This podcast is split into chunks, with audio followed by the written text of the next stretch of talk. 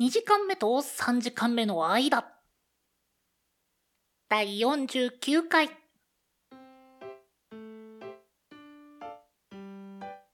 こんにちは、んごです。ケトバです。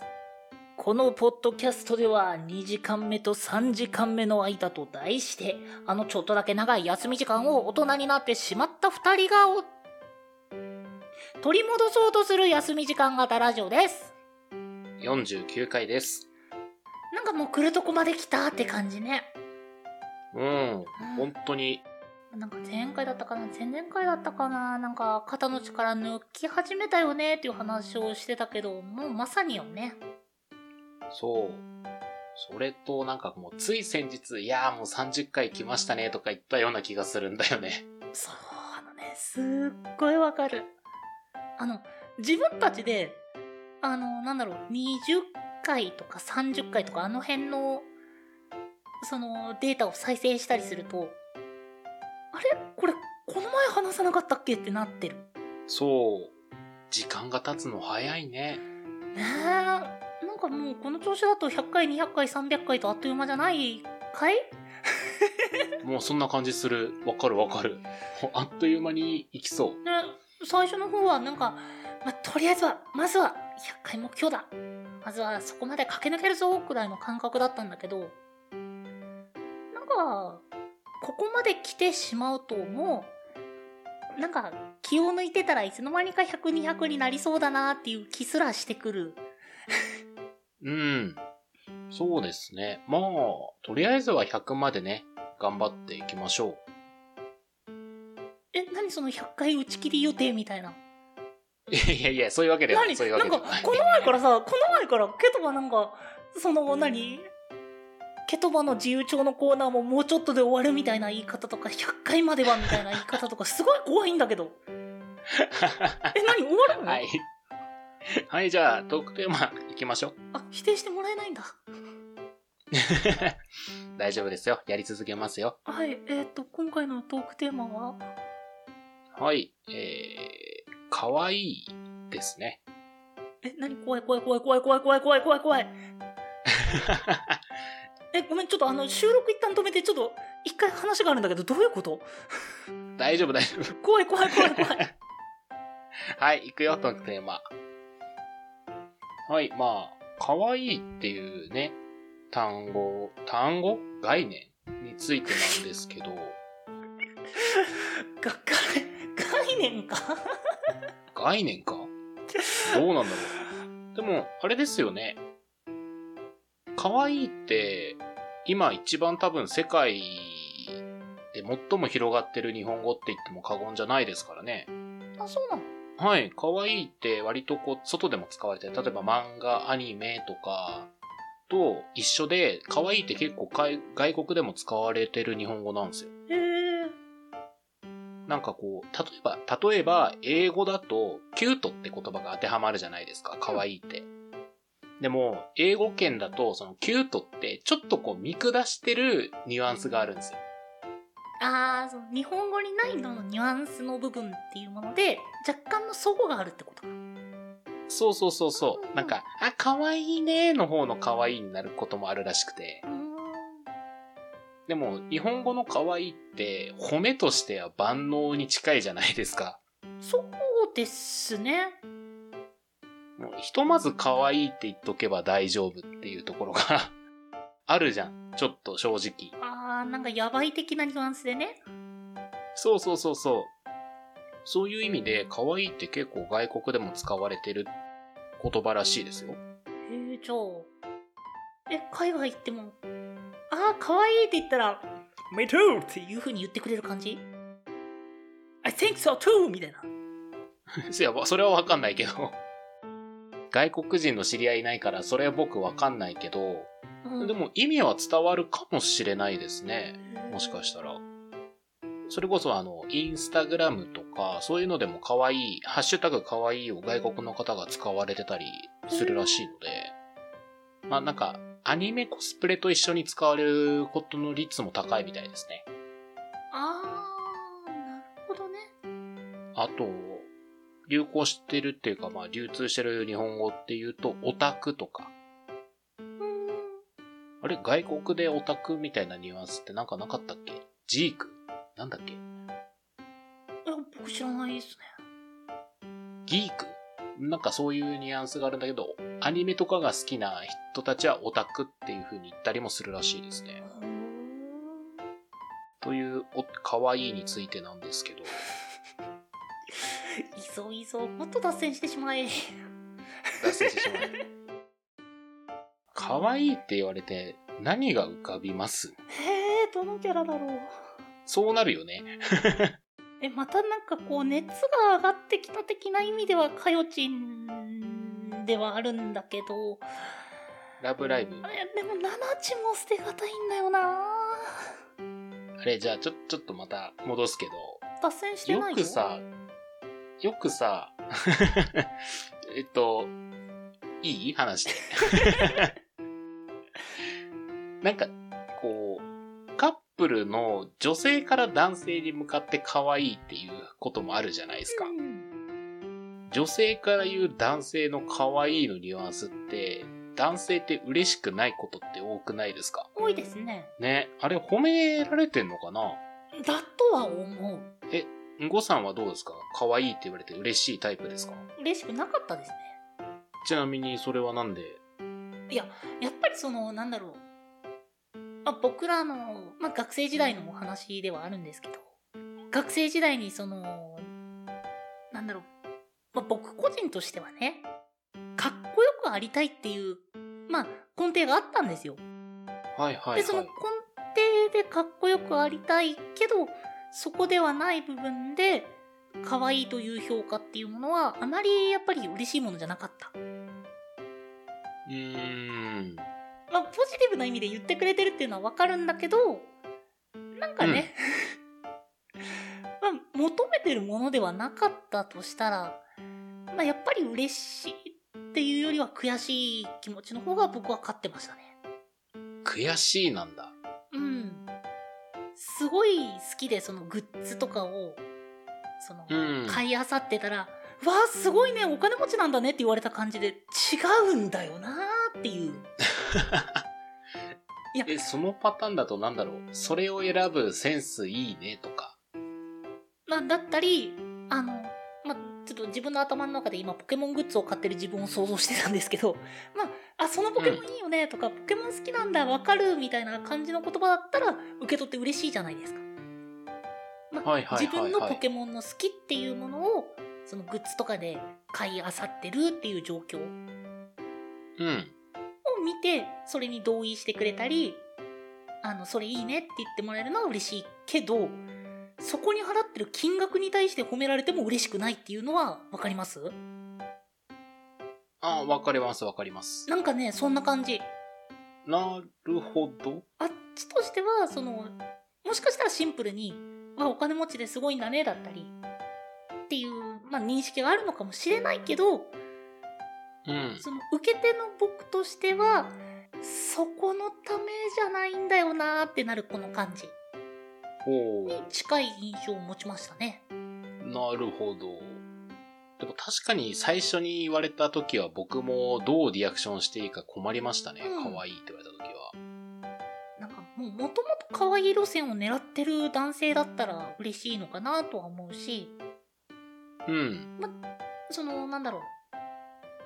女性側としても、なんか、そういった面に惹かれてるよ、いいところだよねっていう意味で言ってくれてるんだろうけどね。本当に。うんうんうん。まあ、なんだろう。女性が強そうって言われるのと同じ感覚だと思かっこいいとかう。い。や、かっこいいっていうよりはつ、うん、すごく強そう。あすごい体しっかりしてるねとか、ー、いい筋肉してるね。そうそうそうっていう風に言われるのは、まあ、例えばそれはダイエットであったり、ポあの、プロポーションの維持であったりのためにやってるのかもしれないけど、ただ、その、そこを目標にしてやってるわけではないから、その腹筋が6つに割れてるところを褒められても、そこは嬉しくないんだよなってなっちゃうんじゃないかなっていう、そっちに近い感覚で、僕は言われても嬉しいというよりは、そこじゃないんだよなっていうもどかしさと悔しさの方が勝つ印象。まあもちろん個人差はあるけどね。まあでも、確かに確かに、それはあるね。動物とかに対してとか、まず、ないしさっき言ったみたいにキャラクターに対して。う。っていうんものはもう、なんて言えばいいのかな。もう、キャラクターっていうものももうその可愛いを取りに来てるって言ったらちょっとおかしいけど、あの、作者さん的に可愛いを作ってるキャラクターに対しての可愛いとかうん。があるから、割と素直に言えるんですよね。うん、うん、うん、あともう動物に対しても同じだよね、多分。そうね。おそらくペットを飼ってる方の大多数は、このペットを最強に育て上げてポケモンリーグのマスターになるんだみたいな考えよりも可愛いからとか家族だからみたいな感覚で飼ってる方って多いと思うんですよ。そうですねう。ん。だからもう割と明確にこの子をめでていいっていう対象がいあったら、もう僕はドハマりして、あの、めでますね。そういった時に僕は可愛いっていうのが自然に出てくる。なんですかね。最近僕の勝手な認識なんですけど、うん。可愛いもちょっとこう分断というか別の言語も生まれてるんじゃないかなって思ってて、うんうん。押せるわっていうのも言うじゃないですか。うん。押せると可愛いの差って何なんだろう？えっ、とね、ニュ、僕のニュアンスの中ではですけど、うんオ。セロは結構広い。広い。えーかっこよかったり、まあ、うん。仕草が可愛いと感じたり、まあ、ないし、まあ、カップリングとかになってくるんだけど、まあ、その辺はちょっと、また打線になるから、置いとくとして、可愛いもその押せるに含まれてる。押せるの中に、たくさんいろんな要素が入ってるっていう認識。ほう。え、何が一番近い？押すって。たまらんとか。好好き。きでええやん。だって、ダメなのかな？のお話だから、それこそキュートと可愛いの違いみたいな感じ。は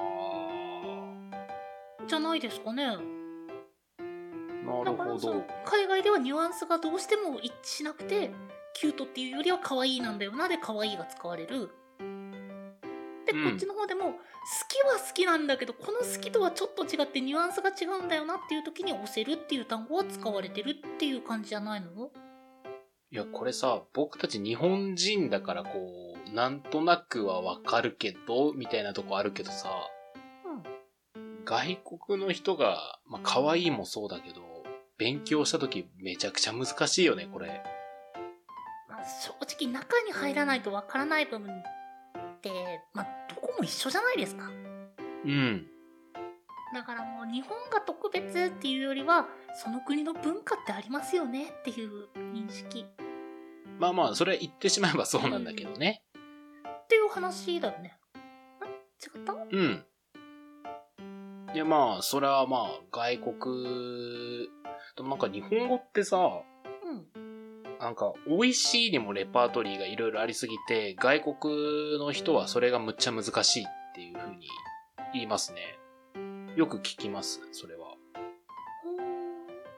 なんか、知り合いの、昔のちょっと知り合いの外国から来られた方に話聞いたときに、うち、私の言語圏では、美味しいは闇しか使わなかったと。うん。でも、日本に来てから、ほっぺたが落ちるとか、溶けるとか、口の中で消えたとか表現が多すぎて、覚えるのが本当に大変だったって言ってた。比喩表現の部分がってこそうそうそうそうそう。あものすごい脱線しちゃったね、この話。とまあね。だってニュアンス一つ取ったらさ、その、まあ僕とケトバの間でもほら、層が生じるくらいだから、そら国一つまたいだら大きく変わりますよ。変わるね。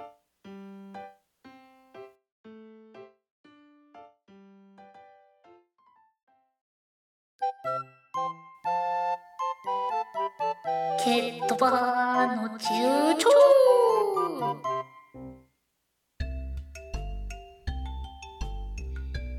このコーナーではきっと明日ためになる豆知識風の嘘800を1分間ケトバについてもらいます。皆様この嘘見抜けますか？はい。ボールポイント。ペア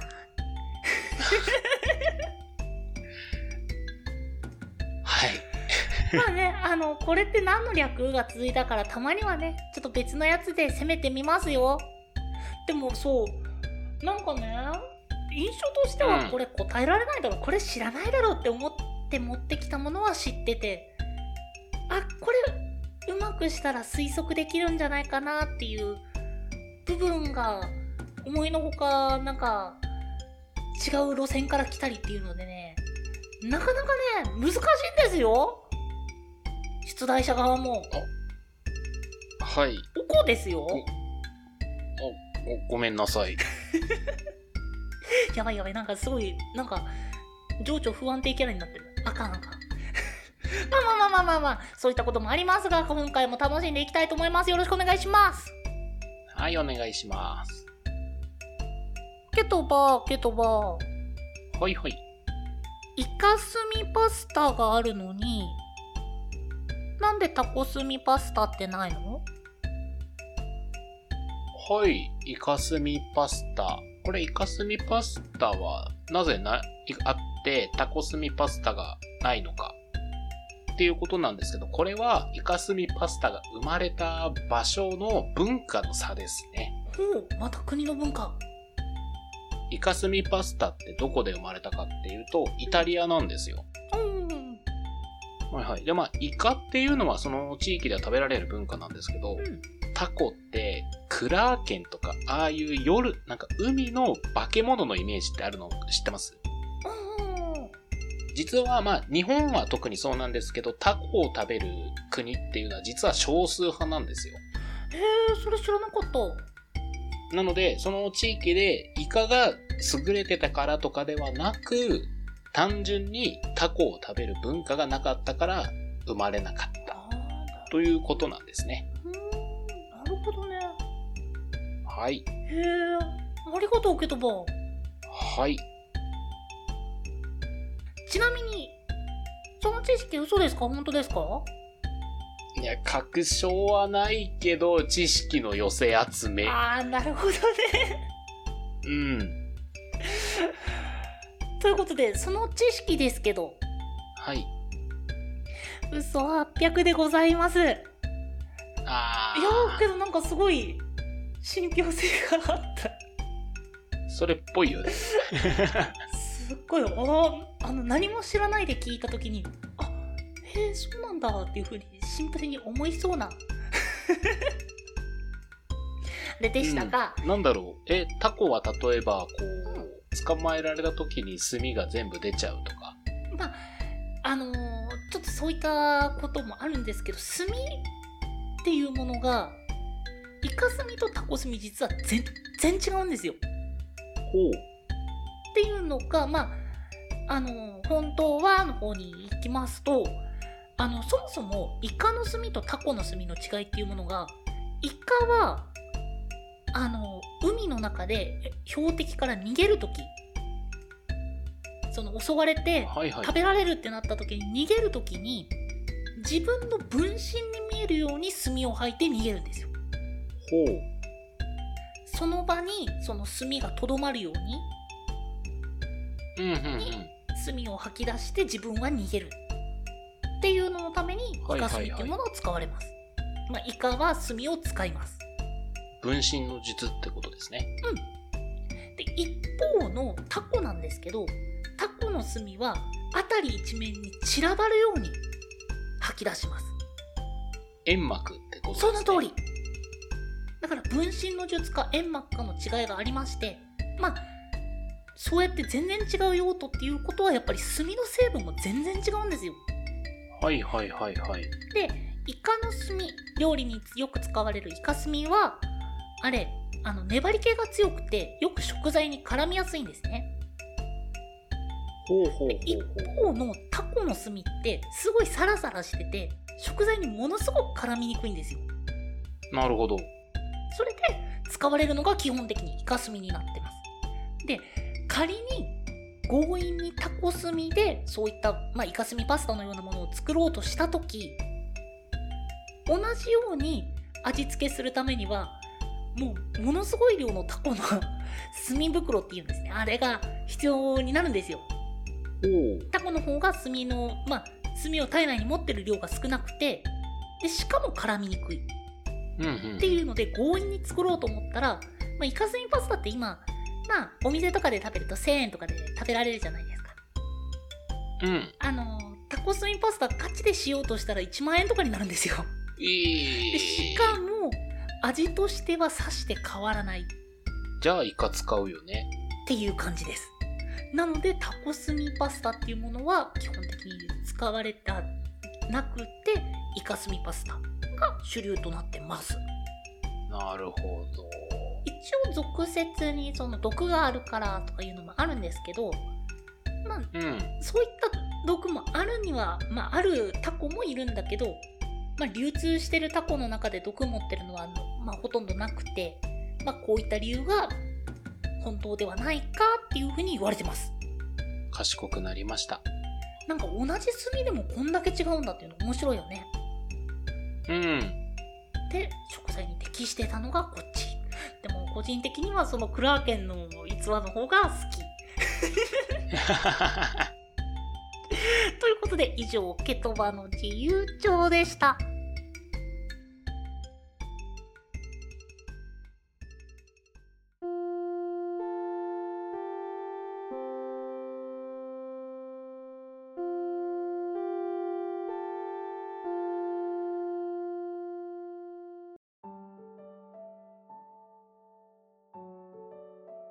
2時間目と3時間目の間、第49回。今回は、可愛いについてのお話でした。可愛いは正義可愛いは作れるつまり、正義は作れるあれ？え？はい。というところでですね、えーお便りは、えー、23radio.podcast.gmail.com まで、その他ツイッターやノートなどは概要欄をご確認ください。その他にもこのあーこのもうもうポッドキャストでいいんだよねこのポッドキャストの感想や話してもらいたいトークテーマその他にも私の可愛いは絶対にこれだといったような、えー自慢の写真でもぜひとも、えー私たちぜひとも見てみたいので先ほどのメールアドレスかハッシュタグ23ラジオとつけてツイートの方よろしくお願いいたします。お相手はケトバと5でした。